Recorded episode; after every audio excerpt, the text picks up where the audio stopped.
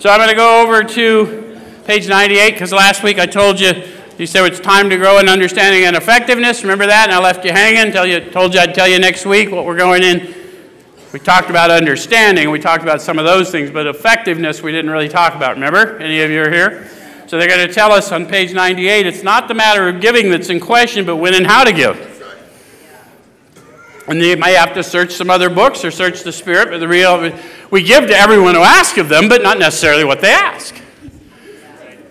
And it doesn't mean I'm not take, making judgments of what you're going to do with money. I give a fuck what you're going to do with the money. I don't have any money to give you that God didn't give me. So that if it's money, you can have it. Right? But if it's prayer, then that's what you're going to get. And if it's resources, then that's what you're going to get. Does it make sense? Because it's my job to discern. Remember, that's the crazy one. Yes?